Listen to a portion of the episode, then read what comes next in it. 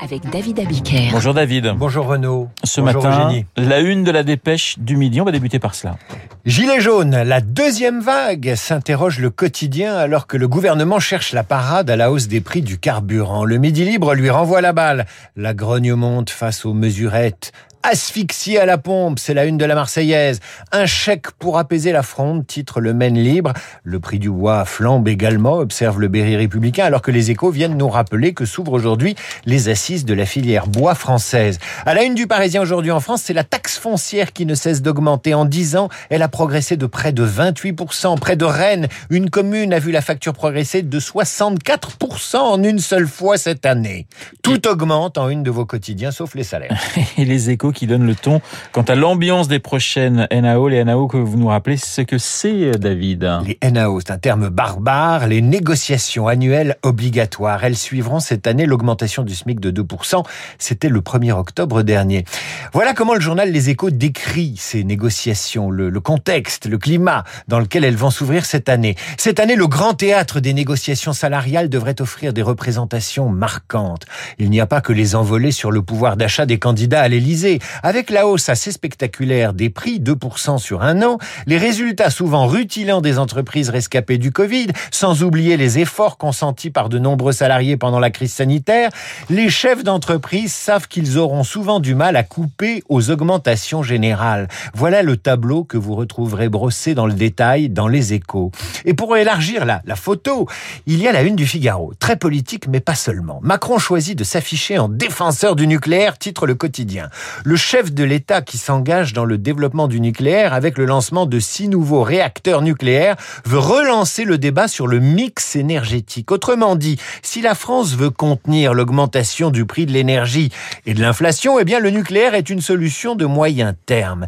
D'autant qu'il y a deux sortes de Français en voiture ce matin. Vous avez ceux qui n'ont pas pris le virage électrique et ils ont leurs contraintes et leurs raisons, et ceux qui ne roulent plus à l'essence et qui attendent des bornes pour recharger leurs autos. Voiture électrique et les bornes interroge l'Est républicain ce matin, tandis que le Parisien aujourd'hui en France évoque ces taxis parisiens de la G7 qui attendent eux aussi des bornes électriques pour se mettre à l'électrique.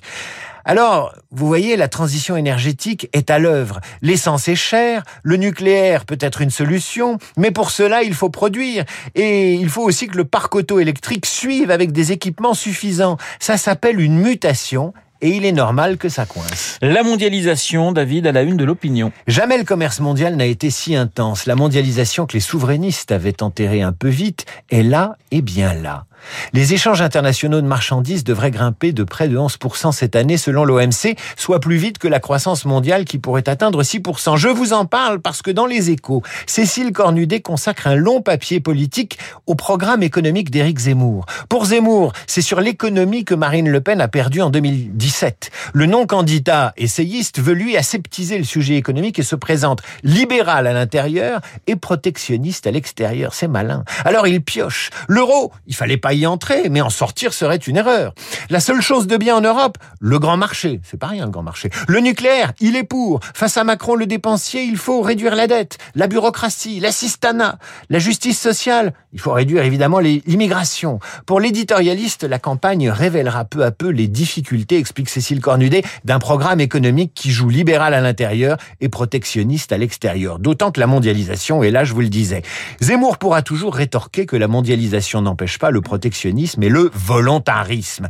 Dans le Parisien, vous lirez comment le même Zemmour drague les militants de la manif pour tous. Le rapprochement se fera sans doute avec des négociations de circonscription pour les législatives.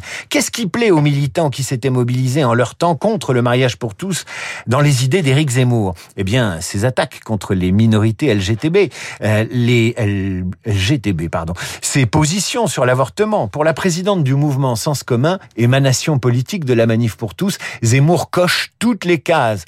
Alors, quelle est la condition de ce mariage politique? Eh bien, c'est le niveau de la dot, évidemment c'est-à-dire les circonscriptions aux législatives. Dans le Figaro et dans l'interview donnée par Finkielkraut à Eugénie Bastier, qui est dans ce studio, le philosophe et académicien Finkielkraut très observateur, David. donne des conseils. on est à la radio, on la voit pas. Hein. Euh, le philosophe donne des conseils pour questionner Zemmour, pour l'interviewer, au lieu d'en faire bêtement un fasciste.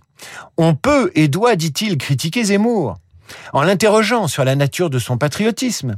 Est-ce une nouvelle variante de l'égoïsme sacré? Reconnaît-il une autre raison que la raison d'État? Au-delà de l'intérêt national, national, y a-t-il une place aux yeux de Zemmour pour le sentiment moral? Continue Finkielkraut. Autrement dit, quel est notre rapport à l'humanité? Pour le philosophe, nazifier Zemmour ne fait que le renforcer. À quand un débat Zemmour-Finkielkraut Là, on remplirait Bercy. Effectivement. Après la mondialisation, Zemmour et Finkielkraut, place à la France des Miss. France des Miss est-elle menacée par la mondialisation, mais la mondialisation des idées antisexistes telles que les porte l'association Oser le féminisme, qui a décidé, relate le monde, de chercher des poux dans la couronne des reines de beauté. Avec un sérieux inquiétant, le monde raconte comment trois femmes recalées au concours saisissent les prud'hommes pour discrimination encouragée par oser le féminisme. Toute la démarche tactique de l'association consiste à démontrer que les Miss ne sont pas sélectionnées mais recrutées et qu'elles travaillent. Dans cette hypothèse, oser le féminisme pourrait argumenter sur la discrimination. Et c'est là qu'on se pince. Les trois Miss auraient été recalées notamment sur des critères physiques tatouage, taille, ne pas avoir eu d'enfant. Alors si c'était le cas, l'organisation des Miss pourrait se voir empêchée de recruter sur des critères physiques. À ce moment-là, tous les espoirs seraient permis à une Miss moche. Consacrer la femme la plus moche de France serait certes un progrès pour les moches, mais le concours serait alors encore plus sexiste qu'il ne l'est aujourd'hui. Je ne suis pas sûr dès lors qu'on puisse parler d'une avancée majeure pour les femmes. La revue de presse de David Abiker et le sourire de Jenny Bastier. Voilà, je le traduis puisqu'effectivement, vous avez raison, nous sommes à la radio avec nos auditeurs ne le voient pas. Il est 8h38. Merci David. Dans un instant, Esprit libre avec Eugénie.